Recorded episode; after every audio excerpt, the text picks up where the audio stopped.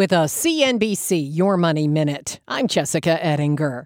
If time is money, beware if you're flying with luggage. London's Heathrow Airport is now being called an airline baggage graveyard, and it's just one of many where thousands of bags sit because staffing shortages have meant bags haven't gone on planes while their owners have gotten on.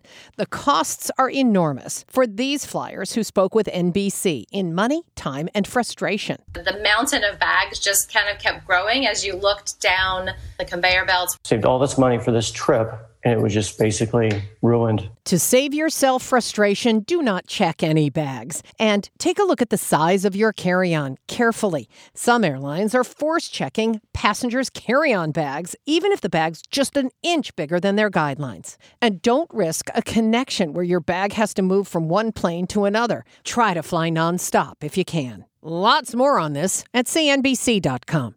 I'm Jessica Ettinger, C N B C.